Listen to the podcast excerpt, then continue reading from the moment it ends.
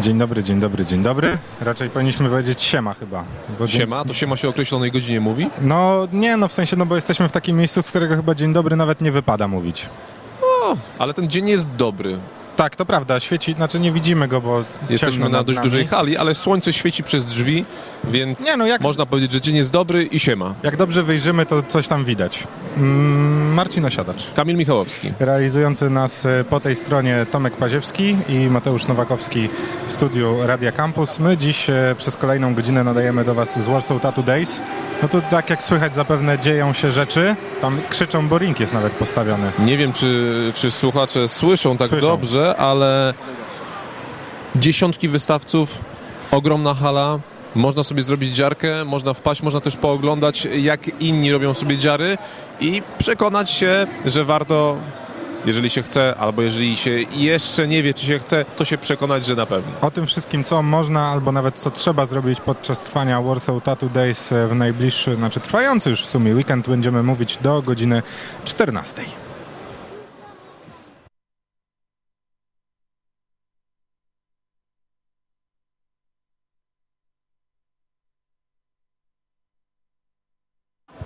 Warsaw Tattoo Days, Radio Campus. Cały czas nadajemy do Was z hali Expo 21 przy ulicy Prądzyńskiego. 427 tatuatorów. Tylu ich jest. Można pomyśleć dużo, mało? Chyba dużo, nie? Dużo, bardzo dużo. Tak jak przechadzaliśmy się tutaj po terenie e, targów, no to wybierać można tak na dobrą sprawę w każdym stylu, w każdym rodzaju tatuaży, jaki Wam przyjdzie do głowy. Jak to zrobić? No najprościej to chyba po prostu podejść do tego tatuatora, którego styl Wam się podoba najbardziej i po prostu pogadać. Dla osób, które nigdy nie były na Warsaw Tattoo Days i w ogóle na takich konwentach tatuażu, polega to na tym, że możecie podejść do stoiska, zobaczyć katalog takiego e, tatuatora, twórcy i wybrać sobie coś, co oczywiście nie jest już zarezerwowane.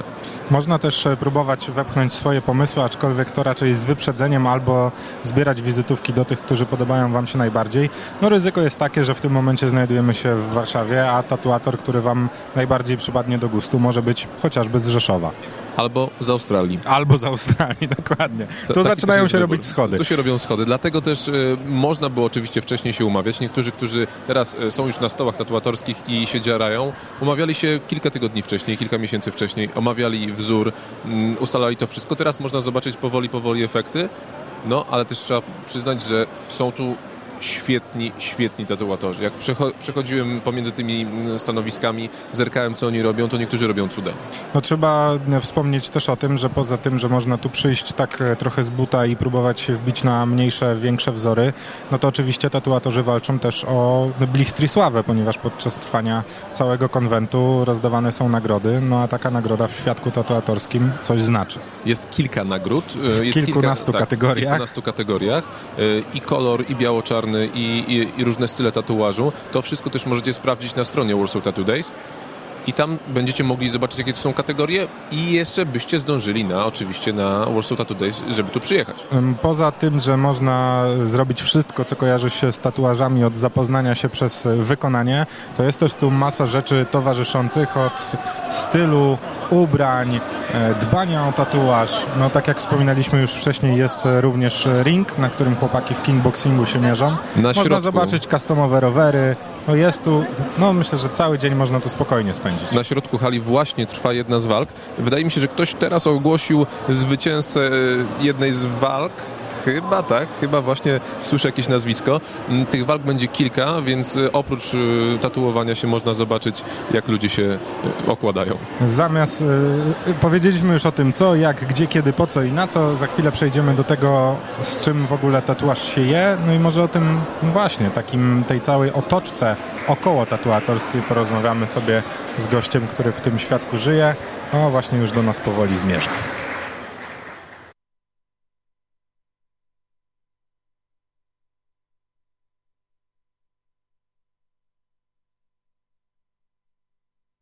Cały czas e, nadajemy specjalny program z Warsaw Tattoo Days. E, mówiliśmy o tatuażach, mówiliśmy o tym wszystkim, co można tutaj zrobić. Jest z nami człowiek z warszawskiego Golibrody. Dzień dobry, cześć. Cześć, witam wszystkich. Rozmawialiśmy swego czasu na naszej antenie a propos tego mm, stylu, warszawskiego nawet stylu, już chyba można tak e, go nazwać i tego wszystkiego, co Mm, no właśnie, kojarzy się z modą męską w tym momencie? Czy ten klimat golibrody, barberów jest ściśle związany z, z tatuażem? E, myślę, że generalnie jest to mocno połączony styl e, włosy, broda, styl e, ubierania się, tatuaże. To tworzy jakby całość. Więc my też w tym roku wystawiamy się tutaj po raz pierwszy jako też studio tatuażu. Co roku jesteśmy zapraszani tutaj jako warszawski Golibroda, jako barbershop i e, zawsze świadczyliśmy usługi dla e, uczestników e, i widzów odwiedzających Tattoo Days, ale zawsze miałem takie marzenie, żeby warszawski Golibroda to nie tylko barbershop, i połączyliśmy, w zeszłym roku otworzyliśmy studio tatuażu, próżne tatuaże w połączeniu z Akademią E, barberingu w Warszawie na Próżnej. Także wszystkich gorąco zapraszamy. No i w tym roku e, właśnie jesteśmy pierwszy raz jako wystawcy nie z barbershopem, tylko z naszym studio tatuażu. Powiedz mi, czy spodziewałbyś się w zeszłym roku, że tak to wszystko pójdzie? E, nie, jeżeli byś mnie zapytał rok temu, czy tutaj będę, pewnie bym powiedział, że tak, ale jako barbershop. Na pewno nie jako e, próżne tatuaże, nie jako studio, ale nasza firma w ostatnich latach prężnie się rozwija. To było jedno z moich marzeń, żeby żeby zapewnić naszym klientom e, nie tylko dobre usługi w postaci strzeżenia brody, włosów, kosmetyków, ale również tatuaży, szkoleń barberskich, no to było po no prostu realizacja moich to marzeń. Jest, to jest y, y, zawsze szersza sprawa, bo w Polsce rozwija się to prężnie. W, w ciągu ostatnich kilku lat jest coraz więcej barbershopów, coraz więcej studiów tatuażu.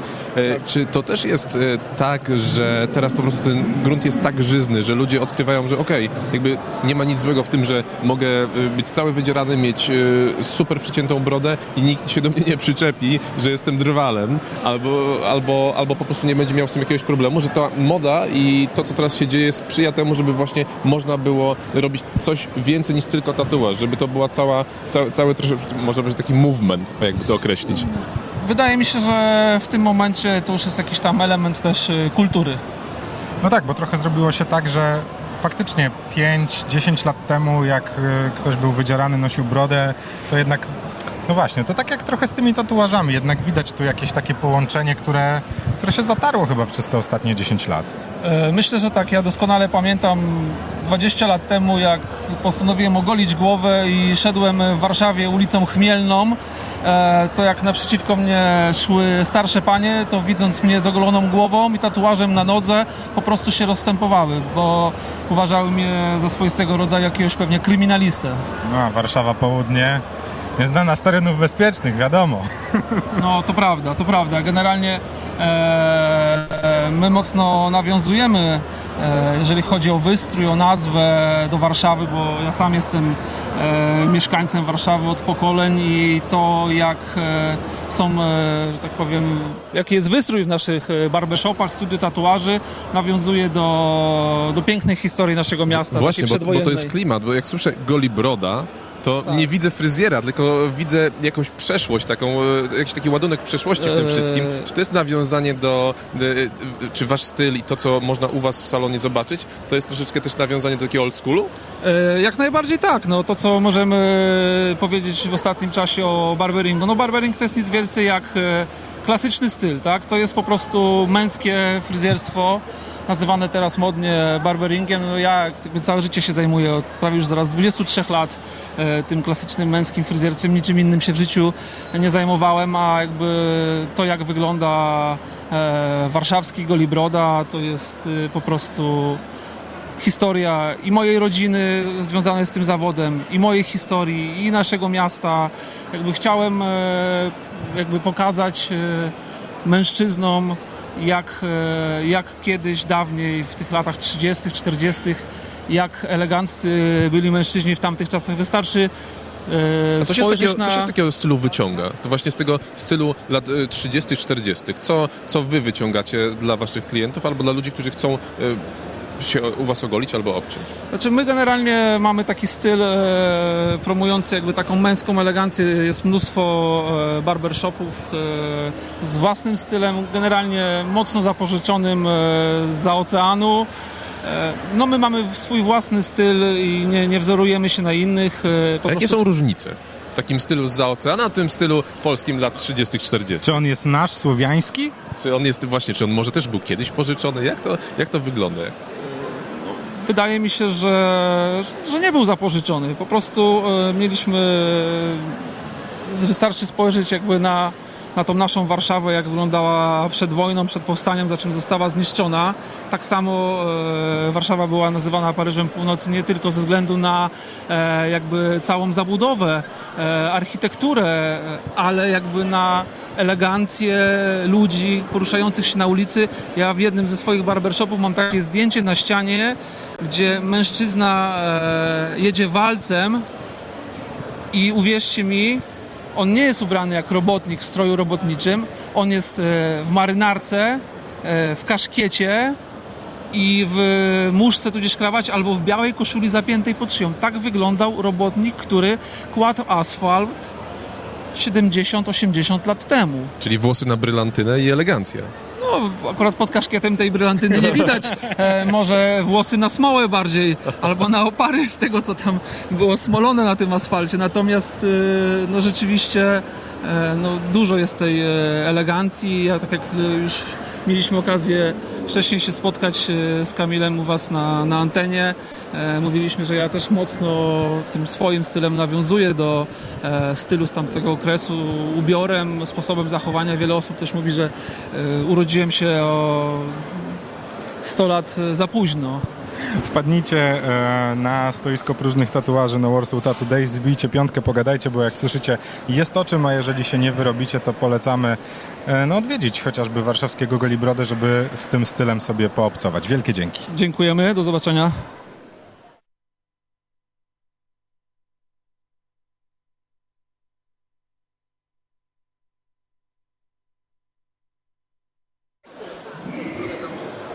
Radio Campus nadajemy cały czas z Warsaw Tattoo Days, e, hala Expo 21 w Warszawie.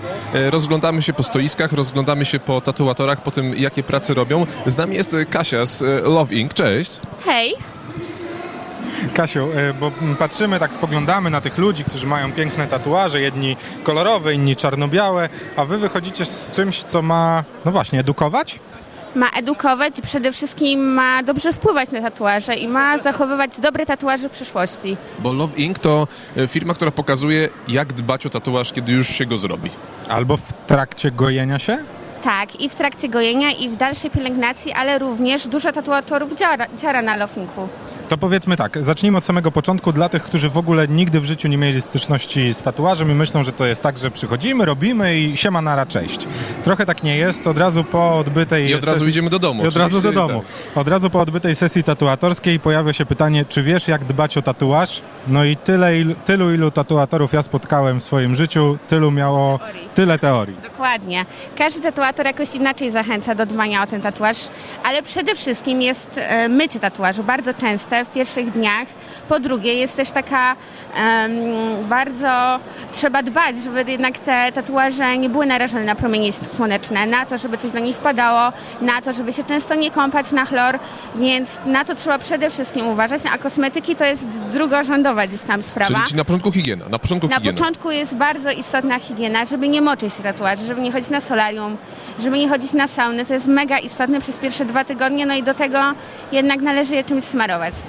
Dodajmy też e, do tego, że te dwa tygodnie to taki umowny okres, bo u niektórych może to być półtora, a u niektórych może to być miesiąc. No dokładnie, to w zależności od organizmu, od pory roku, kiedy się zaramy. Wiadomo, że w lato jest bardziej hardkorowo, bardziej się pocimy, w zimę z kolei zasłaniamy ten tatuaż, więc naprawdę wiele czynników na to wpływa. Czyli jeżeli robimy duży tatuaż e, w kolorze, ten kolor bardzo, bardzo ciężko czasami wbić, e, to warto zrobić tatuaż, zaplanować tak, żeby go robić na zimę, żeby w zimę zdążył się zagoić. Tak, to jest po pierwsze. Po drugie też należy wykluczyć wszelakie treningi, bo jednak to wpływa mega naga- negatywnie Czyli na siłka takie rzeczy. odpada. Odpada. Przez te 2-3 tygodnie na pewno odpada siłka, e, pływanie i odpadają inne takie rzeczy, które jakoś fizycznie nas obciążają. Patrząc na twoją rękę, widzimy i czarne, i kolorowe. Czy różni się... A, jeszcze nogi, przepraszam, o Jezu. O Jezu, to, rozmowa na kolejne półtorej godziny. Powiedz mi, czy trzeba inaczej dbać o wygojony tatuaż kolorowy, a inaczej o czarno-biały? Czy trzeba zwracać uwagę na to, jaki mamy kolor wbity? Nie, to jest moim zdaniem to jest pic na wodę, jednak należy dbać o każdy tatuaż, niezależnie czy mamy kolorowy, czy czarno, czarno-szary, bo to nie są czarno-białe tatuaże, ale trzeba dbać o wszystkie. Wiadomo, że o większe tatuaże będą nam się goiły dłużej, więc o nie trzeba wyjątkowo długo dbać, na przykład o rękawy albo o jakieś niedostępne miejsca typu plecy. To powiedzmy jeszcze, bo zbliża się okres, w którym e, zaczniemy, zacznie prażyć mocno słońce, zaczniemy wychodzić, chodzić na plażę, chodzić na różne te, typu imprezy plenerowe. Czy o taki tatuaż, no właśnie, w lato też trzeba, no nie wiem, jakiś filtr? No oczywiście, moim zdaniem najlepszy filtr na tatuaż to jest około 50. Ale 50 ponad. Albo 50, albo więcej, tak, jeżeli 50 albo jest. więcej i to wtedy są też, my będziemy mieć w tym roku specjalny sztyft, który jest bardzo fajny, bo jednak marzysz po danej części tatuażu, a nie po danym, po swoim ciele i to jest bardzo fajne na przykład na plaży, gdzieś, gdzie się opalasz, bo nie jesteś cały wymazany tą maścią, tylko sobie się opalasz, a reszta po prostu zostaje taka, jaka ma być. Bo właśnie też jest e, podejście bardzo często, że ok, zrobiłem tatuaż, dbałem o niego przez miesiąc, przez dwa, posmarowałem go trzy razy maścią, ładnie się zagoił i tyle. I potem po dwóch latach widzimy, że tatuaż jest niemalże mm, wyblakły. No, tak często bywa. Trzeba pamiętać, żeby cały czas Tak, dbać. zwłaszcza też należy pamiętać, żeby jednak nie powinno się chodzić na solarium. Jednak to gdzieś skraca życie tego tatuażu. No i przede wszystkim to słońce. Ale Tattoo Butter, czyli nasz kultowy produkt z Lofinka, bardzo fajnie nawilża i nawet jeżeli mamy starą dziarę, wiadomo, że on nie zrobi z, ze starej dziary nowej, to, to jest też kolejny pic na wodę, ale jednak fajnie nawilży tą spray, ten tatuaż będzie o wiele lepiej wyglądał. No dobrze, wiemy co, wiemy jak, wiemy jak dbać. Loving, sprawdźcie sobie. Dziękujemy. Dziękujemy bardzo.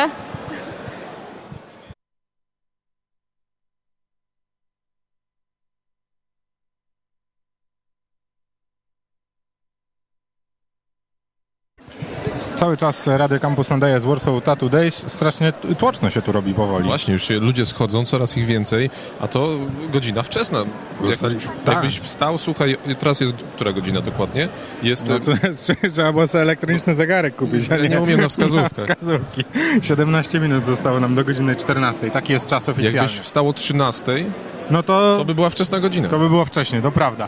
No jest e, co tu robić. My mieliśmy okazję przejść się już e, po raz kolejny po tych stoiskach. Powiem Ci tak, są takie miejsca, gdzie jakbyś chciał spojrzeć na portfolio, to myślę, że jak dobra kolejka po pączki w tłusty czwartek. Tak, zdecydowanie tak. Kilka katalogów yy, no, zajęło mi po pół godziny przejrzenie jednego katalogu, więc jest to, jest to coś naprawdę, naprawdę fajnego. To tu. Tak. Tak, my, a my y, na, w naszym studiu st, y, mobilnym stoimy obok strefy VIP, więc y, zmagamy się z tym, że bardzo dużo osób przychodzi i chce obok nas postać, bo pewnie tak. wyglądamy Stoimy też koło takiego miejsca, gdzie można w biżuterię się zaopatrzyć. Tu można się zaopatrzyć y, wszystko nie tylko prawie. w tatuaże, w, można się zaopatrzyć w biżuterię, można kupić ciuchy, Słuchaj, ozdoby, można- nawet można kupić chałupy. Wszystko. Można pojeździć na rowerze, można pojeździć na symulatorach, można popatrzeć jak w kickboxingu radzą sobie panowie oraz panie. Oraz panie, ja widziałem tylko panów. Y, Są też e, panie z pole dance'u, jakbyś chciał popatrzeć i porozmawiać albo się zapisać na przykład Na lekcję. na lekcję pole dance'u, to też możesz. Nikogo tu nie wykluczamy. Ale Czemu można nie? tu na bieżąco już tańczyć? Jest no tam coś? jest e, postawione takie stanowisko, można, no słuchaj, możesz próbować. Nie wiem, czy to się uda, ale Właśnie, dobre słowo, próbować. w tych spodniach może być ciężko. No słuchaj, no, bym się w swetr zaplątał. Za chwilę prób- spróbujemy Wam przybliżyć, e, poza tym, że są tutaj tatuatorzy, którzy robią takim no, e, nowoczesną, już można by powiedzieć, techniką, czyli maszynki, bajery i tak dalej, to mamy też tutaj, znaleźliśmy człowieka, my go znamy, on nas też trochę zna, który robi to metodą tradycyjną i o tym już za chwilę na 97.1 FM.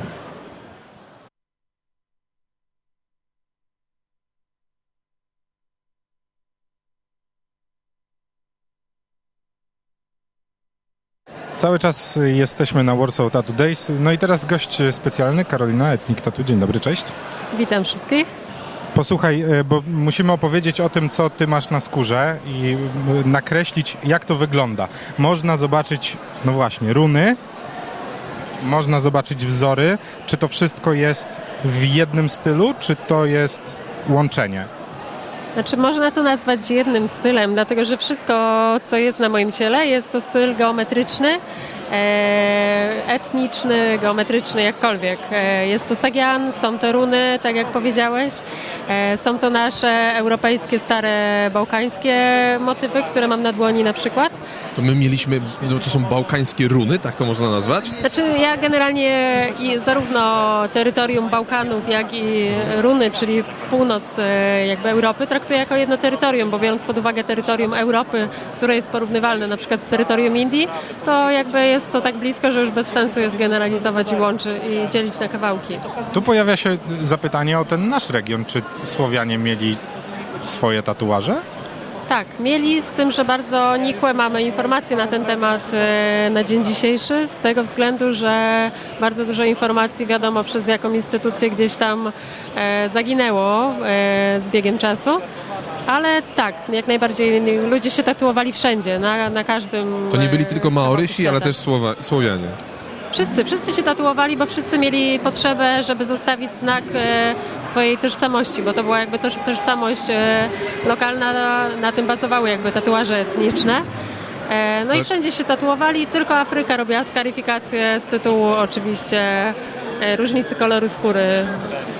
Ale jeżeli chodzi o tatuaże słowiańskie, czy one, znaczy słowiańskie, już tak mówię skrótem myślowym oczywiście, takie tatuaże, one wyznaczały, tak jak to było, bywało w przeszłości, na przykład pozycję w społeczeństwie albo y, zawód, który wykonywała dana osoba?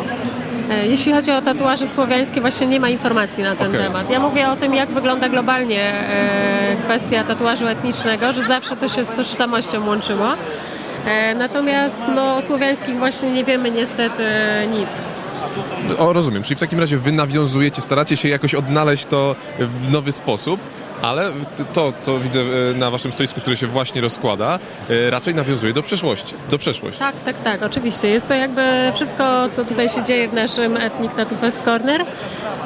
To jest strefa tatuażu tradycyjnego, czyli techniki, które są technikami dawnymi i tatuaże, które jakby są właśnie od, od korzeni, czyli te, te pierwotne tatuaże etniczne. To powiedzmy, jak taki tatuaż jeszcze się wykonuje w tym momencie? Czy są, technika, czy są, to jest? czy są różne style tego tatuażu, no właśnie, etnicznego? Czy jest jeden? No bo my trochę wiemy, bo gdzieś tam żeśmy liznęli trochę tatuażu, ale być może nasi słuchacze w ogóle nie wiedzą, jak taki tatuaż się wykonuje.